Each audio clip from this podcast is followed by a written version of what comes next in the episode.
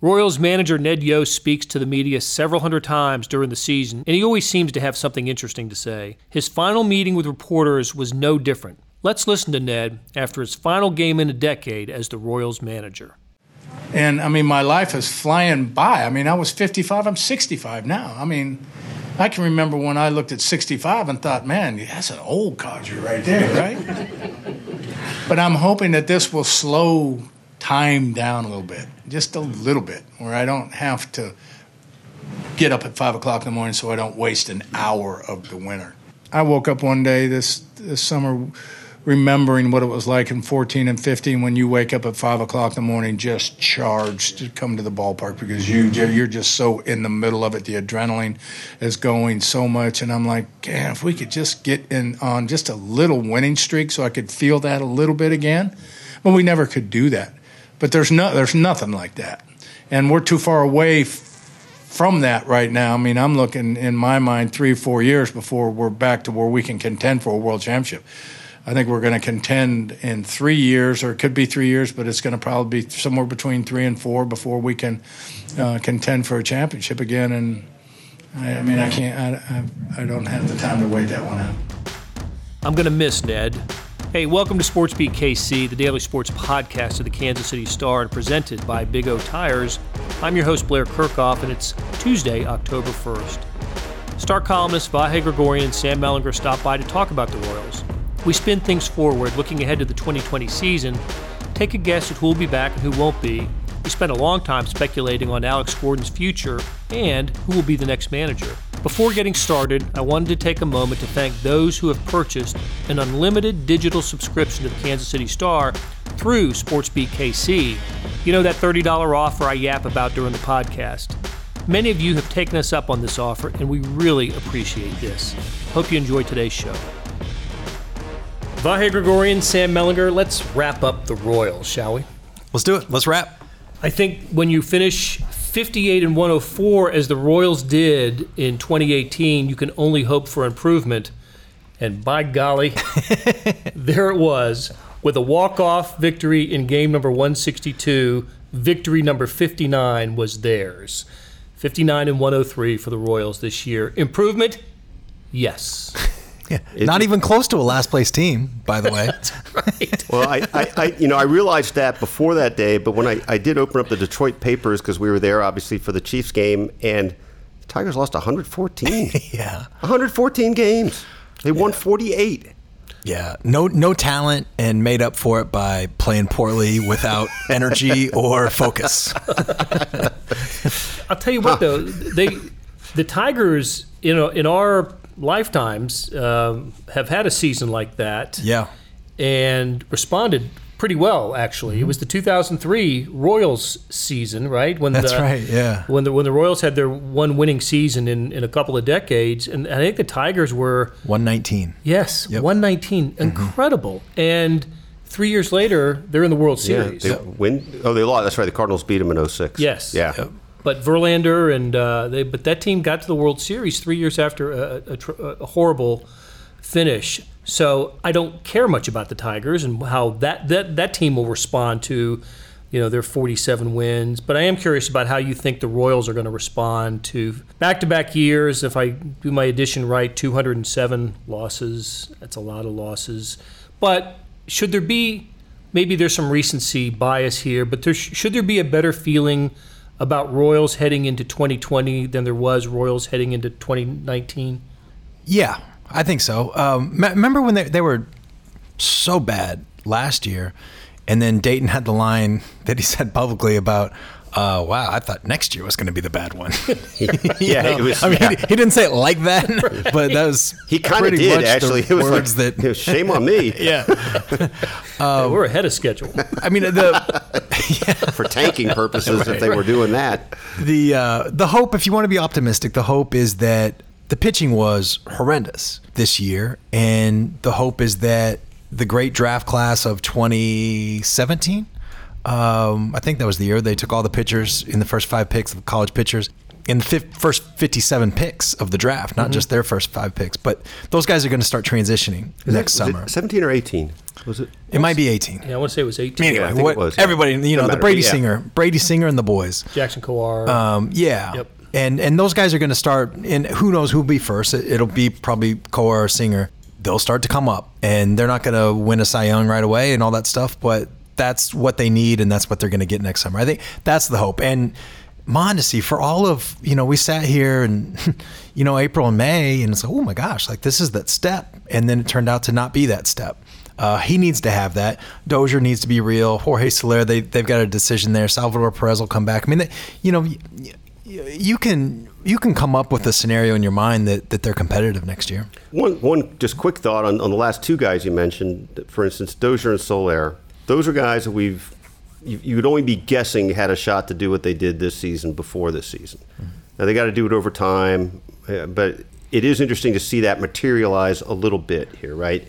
Now, whether that makes Soler more of a you know a trade bait or, or or a fixture, I don't know, but there's I'd say you feel like there's four, five, six, maybe pieces basically in place, right? That that make you feel like there's some foundation there on, Non-pitch- on the non- field, non- non-pitching, non-pitchers, right? And but the rest you're still guessing at a little would, bit. would these be the six? Alberto Mondesi, Whit Merrifield, Jorge Soler, Hunter Dozier, Salvador Perez, and maybe Alex Gordon. Yeah, which is of course the big a big X Big factor within mark. the X factors, right? But But- but, but that's that, a- that's that- how I look at it. I don't know if you agree with that. I do. Yeah. I mean, Gordon's a weird thing because, you know, he may or may not play next year, but he's almost certainly not going to be around if and when the Royals pop their next bottles of champagne, right? Um, you know, it seems like, you know, if, if he comes back, it, it would just be for one more year. But yeah, I mean, he, he's a he's a professional, and um, I do believe in. I think managers are overrated, but what I don't think is overrated is having dudes in the clubhouse, like having you know examples of professionalism and um, and not just that, but a link to 2015 and 2014, and you know of all, I, I believe in stories. You know, I believe in um, you know when a player has a story to tell, I think that can be powerful for for younger guys. And who has a better story than Alex Gordon of you know where he was drafted, expectations failed. Bust, you know, all that stuff, and then he came back like gangbusters and was the the best left fielder in the American League, if not baseball, for a period of about four or five years. Well, to that point, you know, I think back to 2014 and uh, Raul Ibanez being in the clubhouse, and of course the James Shields Yeah, um, uh, presence. Shields, of course, had been on, you know, AL winning Tampa, and Raul Ibanez coming back to Kansas City and was. In, uh, Vahe, I know you remember because you did a big story on it. Just what an influence he was in that clubhouse. He was the one. Correct me if I'm wrong. He was the one that told told the Royals when things started to go wrong in July that year that oh, you guys are good. You guys don't understand how good you are. Yeah, and it seemed to take, and because he had the, the credibility and the charisma, I think too. What's interesting about the difference between Ibanez in that situation and Gordon now is that he came in. I mean, Alex is already here. Yeah. By the way, a little twist on the Ibanez thing. I think I remember this right, but I, it's always fascinated me. You know, he didn't do much at the plate, right? He had, he, he was he was not a big help at the plate. He was even on the postseason roster. I was trying to think. I don't. He he may have been on the wild card game roster, but not Maybe wild he was in the dugout. roster. I know he was in the It was in postseason the dugout. But here's the, the twist: they wa- they the Royals won a one nothing game in Oakland. I think let's call it July 28th or something. That game is the difference between them playing the wild card game at home and playing it in Oakland, right? That's right, yeah. Which shifts something, right? It, maybe maybe Oakland wouldn't have gotten off to the big lead it did, but it's just kind of interesting all the little things that happen. It, it- and he just hit a solo shot in that game, probably Yeah. his biggest moment as a Royal, and actually mattered. Yeah. We'll talk forgot about him about a little. His name will come up a little bit later when we talk about uh, managerial prospects for, for the Royals. But let's stay on the players for a second. So we agree that the, that core that, that you mentioned, Vahe, um, if Gordon returns, and let- let's let's finish that up. Should Gordon should he return, and and under what contract conditions does he would he return? You know what? You're asking a question, like I want to answer it, but like I always think that that's such a personal decision for for for an athlete. Like it should be completely up to him, you know. Um, and and Alex is a hard guy to figure out too because I legitimately and uh, I could count on one hand the number of athletes that I would say this about. I legitimately think that if instead of um, God, now I forget it was seventy five million or what, what the, whatever the contract was that, that he signed. Some, it was in that, yeah. you know, High 60s, low 70s. if right, instead yeah. of that, he may be, and I'm pretty sure he is the the highest paid athlete in Kansas City history. I think he has made more money playing sports here than than anybody else in the history of the planet. But I, I think that if baseball players made, you know, like real job salaries, I think Alex would have been just as happy, and he would have tried just as hard. And he would have been just as into it, and and in, in some ways actually happier because I think the other stuff kind of you know got in the way. And then look, um, a lot of us can say like the money doesn't matter, but of course the money matters. But for Alex, he's, he's the point is I think he's different. He's not going to come back for an extra. I think it would end up being like six six million. Yeah. that seems about right. He's going to get four. I think he's due a four million dollar. That's right. He, Buyout. The, uh, the club option is 23 Yeah, with, with a four million dollar buyout. buyout. So that'll obviously get exercised. And then if he comes back, I would imagine six million dollars seems fair. I, I think that the Royals would like to have him back, but Alex has, I think, three young kids, and one of them who he named after me. So that was, I appreciate that.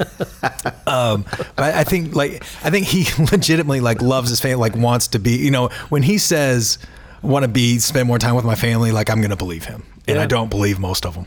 This this is a little bit of a look back at this point, but it, to your notion of whether he would play the game without pay, almost, Mm-hmm. I, I never knew because I wasn't here and I just wasn't that focused on. it. I never knew the story of Gil Meche until you told me. Yeah. And there was a time along the way here in Alex's path when he was struggling so much and still a year and a half, two years left on the contract. I guess early, I'd say he was still struggling pretty, pretty badly in early 18, wasn't he? I, I- I might be off a little bit on the sequence, but I remember asking Yeah. myself whether if he continued to be that way, would he would he do something of that? And it's sort of an immaterial at this stage, but but did you see that possibility in him that he would say, you know, I don't, I don't, I don't. That wouldn't have I'm shocked. out. Yeah, it wouldn't have shocked me the way it shocked me with Gil Meche. If he had Gil meshed his contract. Oh my God. Yeah, yeah. Get, Gil Meche thing. I was blown away by that. yeah, I, I don't know how many. 11 million?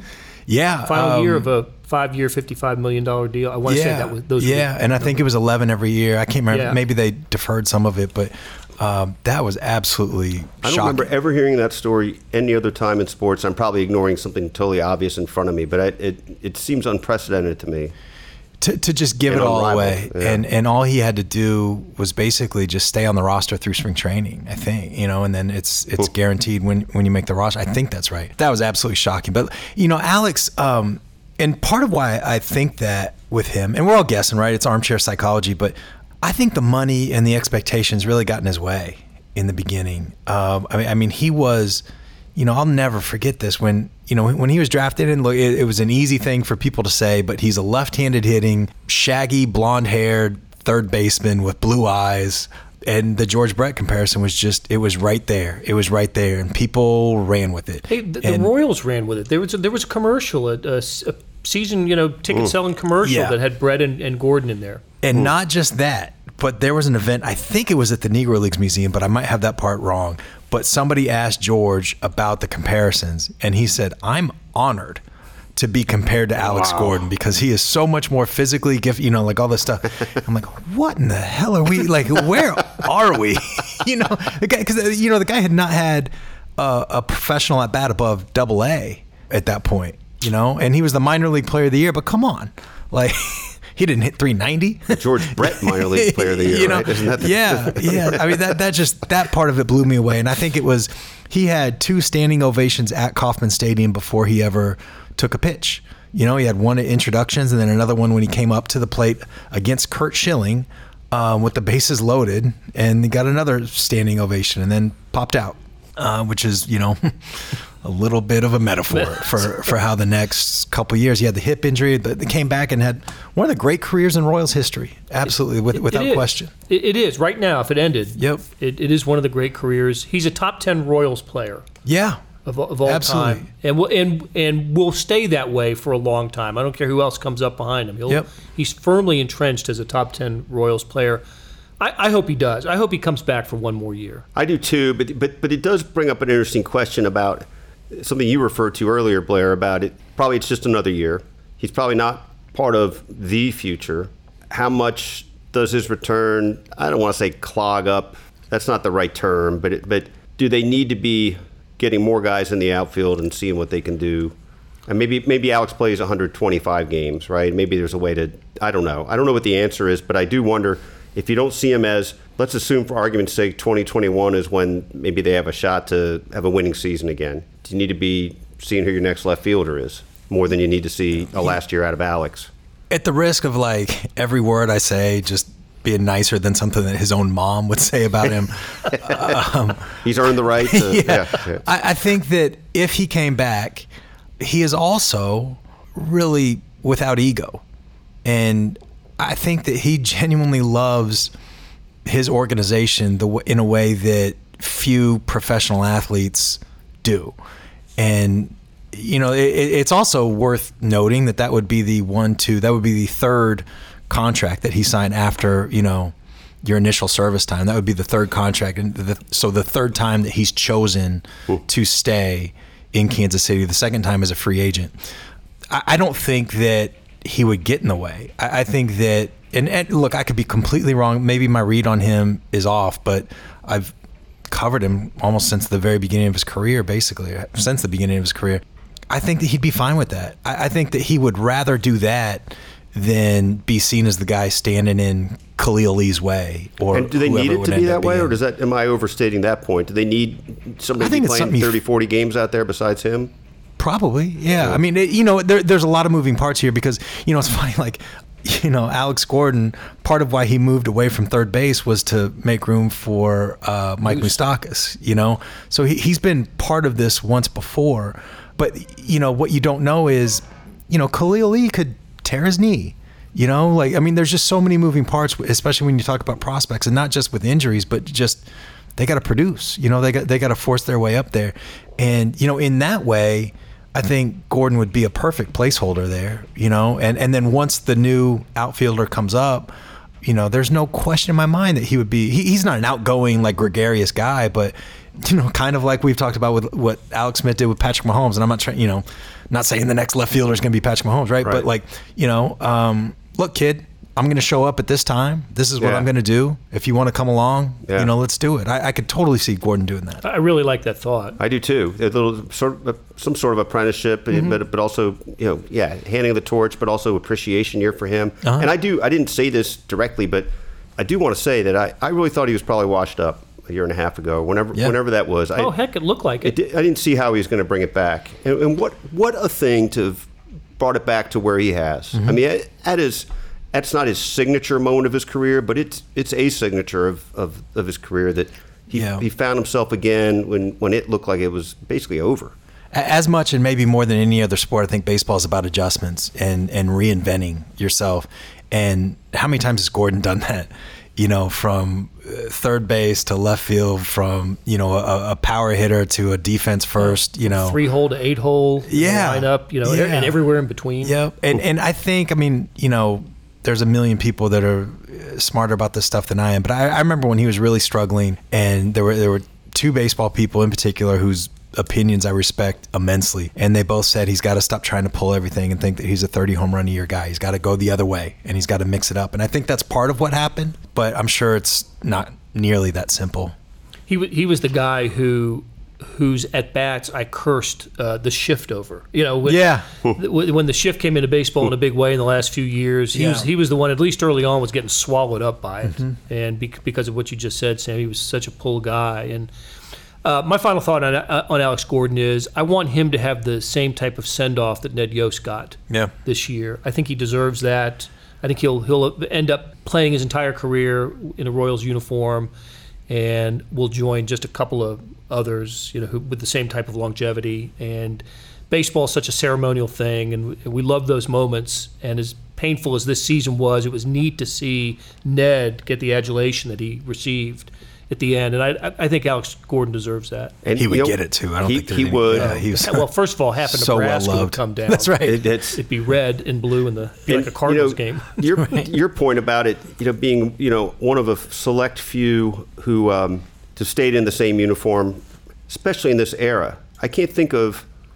You guys can probably think of it much easier, but the last Royal, basically of this sort of stature I mean, are we talk? Are we looking back at the '70s and '80s for guys that, that early '90s that guys that is it George Brett, Frank White, that group that just Did I would think so. Did I mean, Sweeney finish well- up with someone else? Yes, he he played with the Oak- A's and the Oakland, right, Mariners right. Um, for a little bit, and the and the Phillies. Um, he had a playoff um, run. I don't think he was on the playoff roster, but yeah, he he, he bounced around. A Sweeney would be the closest one. Yeah. By the time he played, I think Oakland was his first team after the Royals. I think, but I mean, it was pretty apparent that that was it. For, he, he he was close. You know, he was close to a sort of career long Royal, and obviously now you know came back and worked in the organization. But he did play with.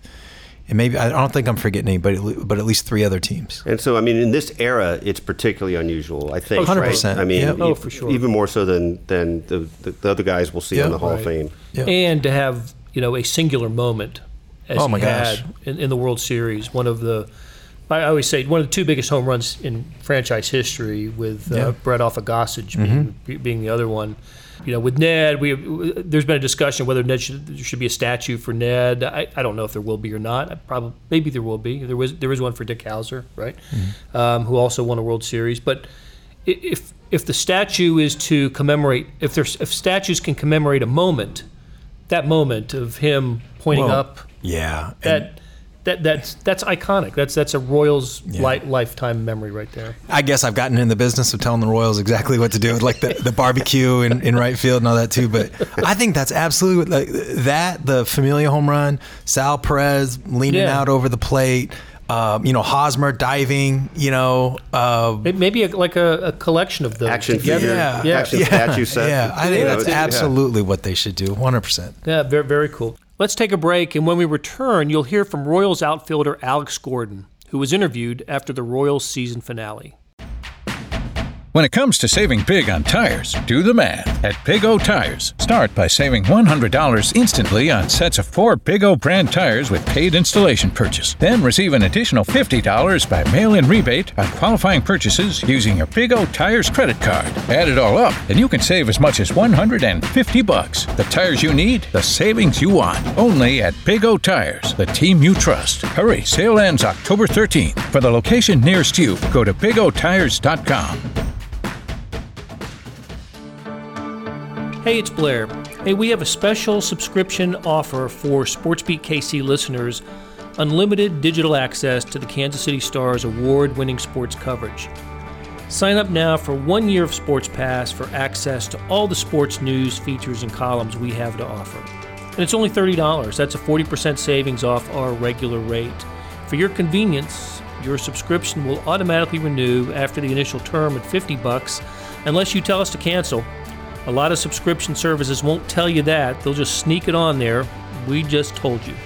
Your subscription helps support the sports coverage of kansascity.com and the Kansas City Star.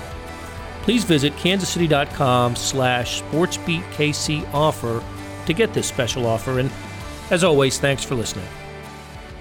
We just felt the love all day. You know, I, I don't even know how many losses we had, over 100 losses, and you just see the fans with um, cheering us on all game long. And then, you know, for me, just to have some signs out there um, telling me to come back and stuff like that. And obviously, coming off the field, um, the ovation was, was special for me. But like I said, I felt it the whole game. So it just says a lot about the kind of fans we have and the kind of support we have, You know, win or loss, but uh, hopefully, you know, next year with the team, it can be a little different story. There's some more Royals we need to talk about here.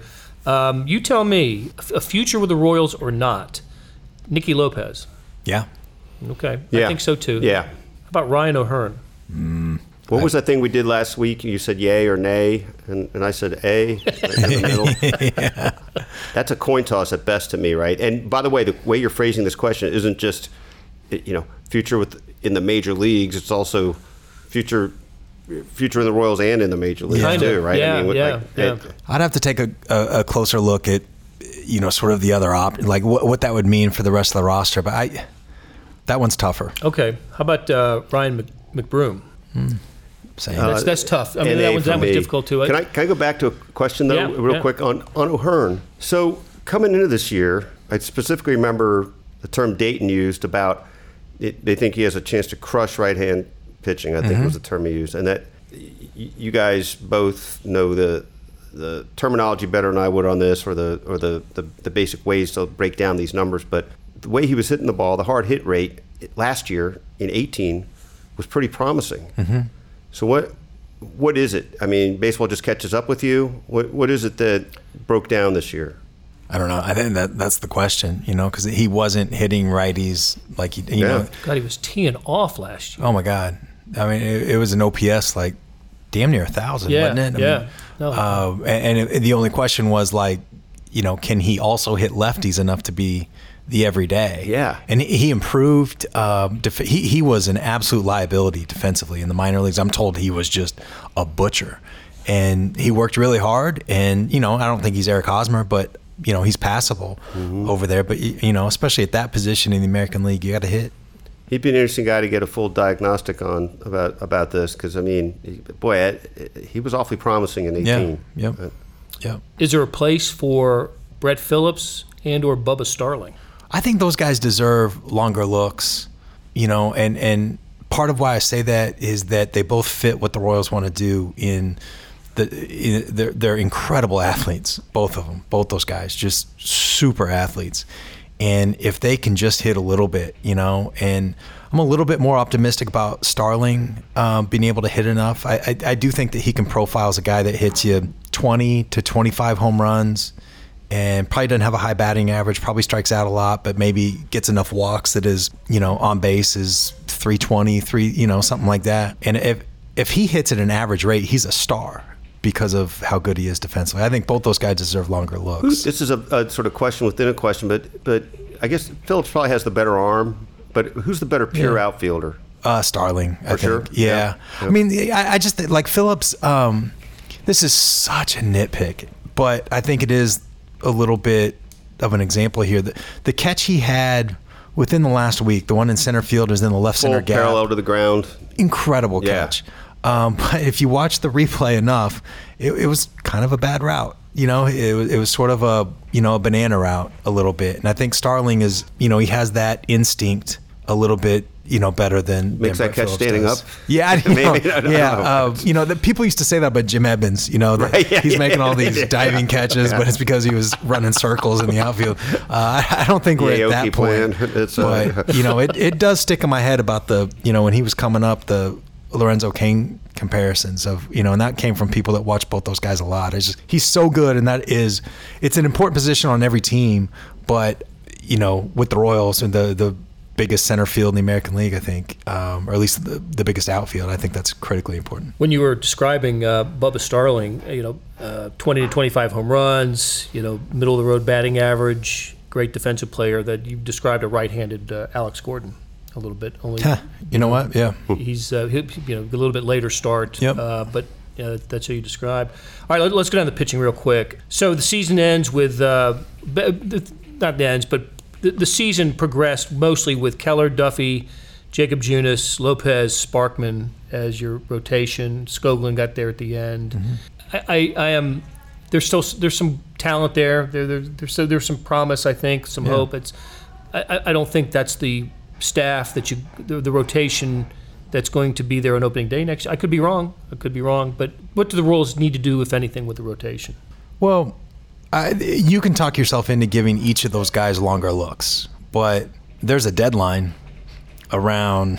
I don't know if it's going to be June, July, August, but there's a deadline of when Jackson Kowar and, and Brady Singer coming Yep. up, and the Royals really like to transition guys from the minors to the bullpen to the rotation. But I think those guys are going to transition straight into the rotation, and you know, so those guys better perform. All you know, Brad Keller's going to be there, I would assume. I think that's right. Um, you know, they, they they see enough that they like, but I think each of those other guys, including Duffy, um, is on notice. And by the way, when you say that, you're you're also including bullpen role, right? I mean, or, Yeah. I mean, it, it that's so that's an interesting question. Now, we're not because of that wave coming, and it, it is it's going to arrive, and maybe force fed a little, right? But it'll it'll arrive. No way they go out and spend a little money to get somebody that they think is like a bulwark of the rotation to kind of get everybody into their own, you know, more appropriate place in the rotation. Is that a scenario? Um, you know, it's like that's the Gil Meche scenario.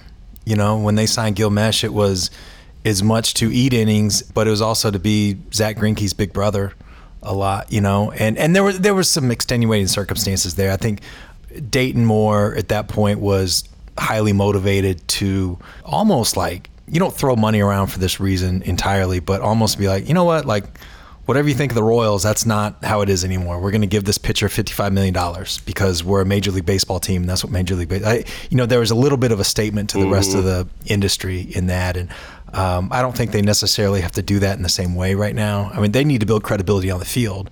You know, 207 losses in two seasons is unacceptable, but they don't have to do that. They don't have to tell agents around baseball we can spend money now. And is it counterproductive to what they've really identified as their broader mission right now, which is you know kind of hatch your resources and, and, Yeah. you know, you know I don't know reset really still I mean holding on to what you can figure out you need to do later. Yeah, I, I mean, I'd be surprised if they, you know, there's a big difference to me between there, there's the old line, almost a cliche about there's no such thing as a bad one year contract in baseball, and you know, I'd be shocked if they did another Ian Kennedy, you know, a five year, seventy two or whatever that was, million dollar contract, and they even gave him an opt out. But I wouldn't be surprised. I'd be surprised. I wouldn't be shocked if they did. If there's some pitcher out there um, that can be had at one year, twenty million that they think can be that. I'd be surprised, but not shocked. Um, the bullpen was just not good.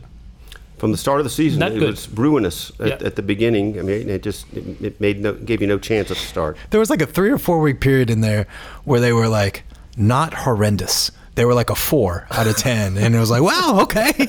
but they were so bad. But they were already two and seventeen. Or Yeah, whatever they exactly. Were. and, uh, yeah, Exactly. Yeah. There, there, there were some moments.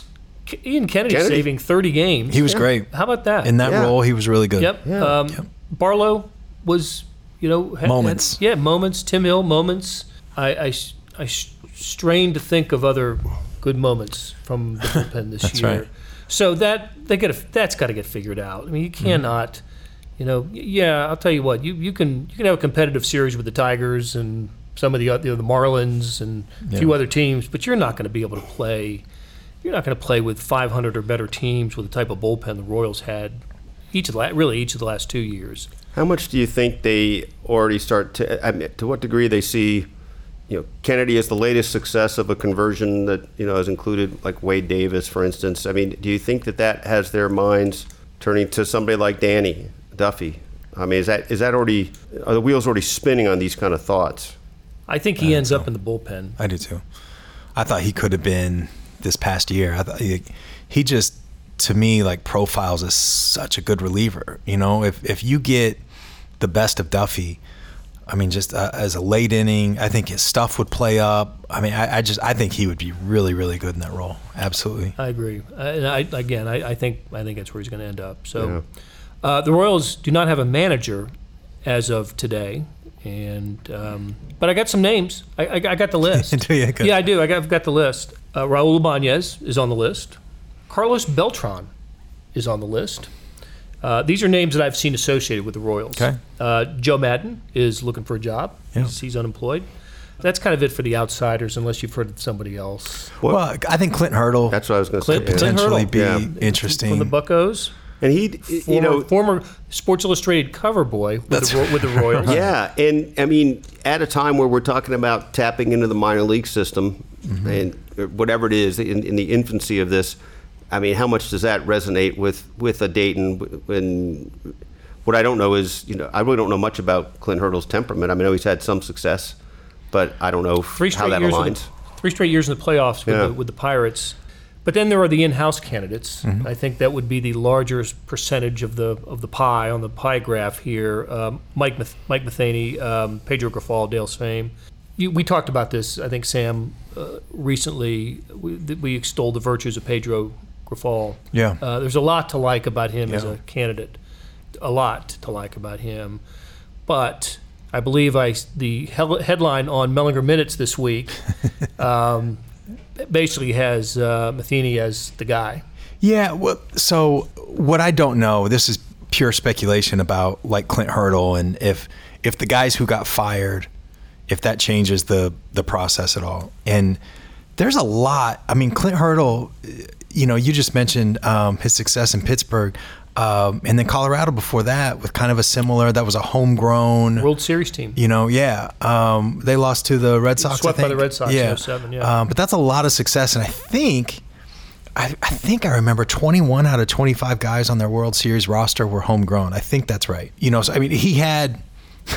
that's what the Royals want to do, you know. Right, right. Um, and and he had like firsthand success. He has a connection to Kansas City. I've heard him, and look, like nobody's going to come back to the town and be like, "Oh, this place sucks." But you know, when he came back as a manager, um, talked glowingly of Kansas City and his time here and all that stuff. I just I wonder if, if that changes the the process a, a little bit. But you know, Matheny just seems. I know people have their opinions, um, and I'm trying to learn a lot more. But it just so this isn't who I'm pulling for or rooting for or whatever. It's just who I think that they're going to hire. Mike Matheny seems like the favorite. Did you Well- cross paths with him? Just a little bit. I mean, as a player more um, Yeah. than than in his managerial days. I wasn't doing much with the Cardinals by then.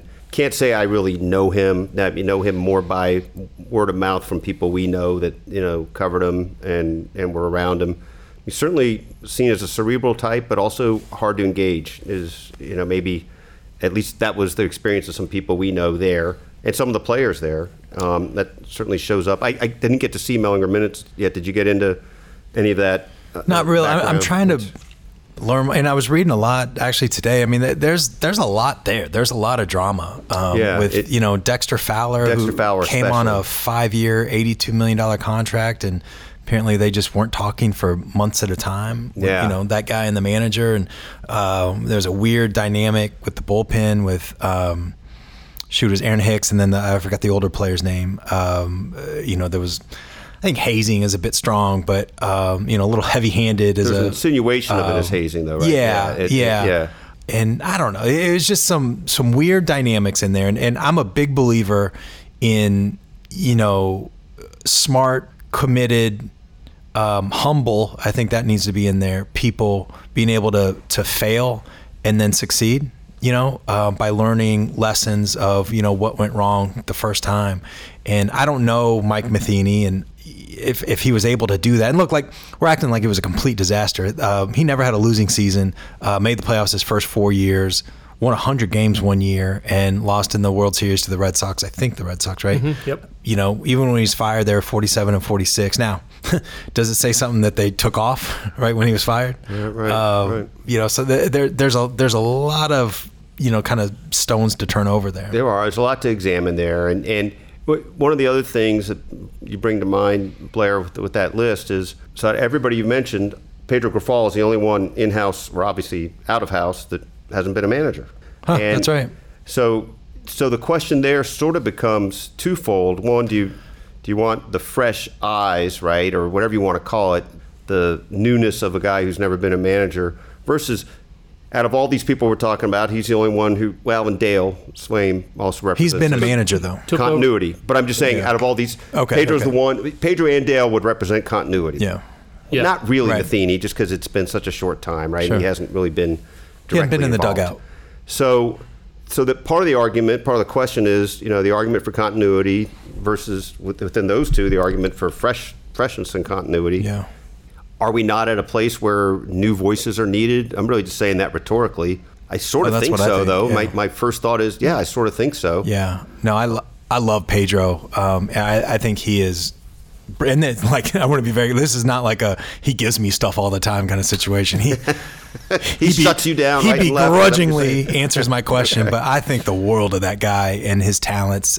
But I do think that's an argument against him and and a legitimate, you know, sort of a hard one to go against. I I think they need something new. Um, I really do. I think they need a new voice. Within all this right now, if I just close my eyes and kind of drew up a little matrix, a little box of each guy, I mean, honestly, without delving too deeply into it all, Clint Hurdle's the guy I'd be thinking about. Me too. He, he makes a lot of sense on the surface, but I, you know, I don't know the I don't know nothing up at the inside, right? Yeah. I don't know the relationship, um, if there is one, if it's positive, negative, or whatever between him and him and the Royals, or you know, him and Dayton, or him and JJ, or him and you know whoever. Um, that's that's a complete unknown. But shoot, you're right. Like I mean, just the resume. Um, did it in Colorado, did it in Pittsburgh with you know teams on similar budgets. You know, I don't think the Rockies spent big when when they had their success. Correct. You know, it makes a lot of sense. He, really- he does. Is there a timetable for this? Is there, is there a hurry to get this done? I don't think there's like there's not a there's not a John Sherman factor here, right? I mean- No, I mean Sherman will be in on it. yeah, yeah, um, but but they're not going to wait for him to. Officially take over. Yeah, he can be in on it today. Yeah. and yeah, which was yesterday kind of news to me, by the way. I didn't realize that when we were at some of those events last week with the Royals, where you know Dayton kind of openly referring to having two bosses, and Uh-huh. I sort of thought, oh, maybe there's this double secret thing where you know you're not really allowed to talk to the owner, but he's telling you. But oh, I guess it's completely appropriate that he can talk to, to Yeah. Sherman right now and get the as input. there sh- as it should be, As it should be, You know, yeah. uh, I mean, Sherman is Dayton's boss, and Right. you know, as a courtesy, I would think that you'd just tell Dayton kind of what's going on. You know, but Right. like Sherman's the guy. So, uh, so part of this that we don't really understand is to what degree Sherman sees this as I want a total reset. We're blowing this up. That's I mean, right. That's probably not true. Yeah. But we don't know on the Yeah. spectrum of 0 to 10, 0 to 10. I, Yep. I- we don't really have any feel we don't. for that, no, do we? we don't. Yep. We don't know. We we don't know. That's part of the part of what's going to make this a pretty interesting off season Yeah. for the Royals. Um, and there'll be plenty of time to get into these topics in the hot stove league. It's, it's hot now outside. It's like still summer. It's in the high right. 80s out here now. It's ridiculous. October 1st. Bring uh, on Thursday. That's right. Bring on the cold weather. All right, guys. Sam Vahe, thanks a lot. All right, man. Check out the Royals coverage by Lynn Worthy and Sam Mellinger's Mellinger Minutes and other baseball stories in the show notes on kansascity.com and the True Blue app. Producer Kathy Liu and podcast and comic book aficionado Leah Becerra reminded me that Monday was International Podcast Day. I'm sorry I didn't get you guys anything, but you're the best to work with. SportsBeat KC will be back on Wednesday when we'll hear from Chiefs quarterback Patrick Mahomes, and you'll hear a discussion about California's new legislation, Fair Pay for Play Act, which will allow college athletes in that state to cash in on their name, image, and likeness starting in 2023. This is a potential game changer for college sports, and we'll talk about it Wednesday. Thanks for listening.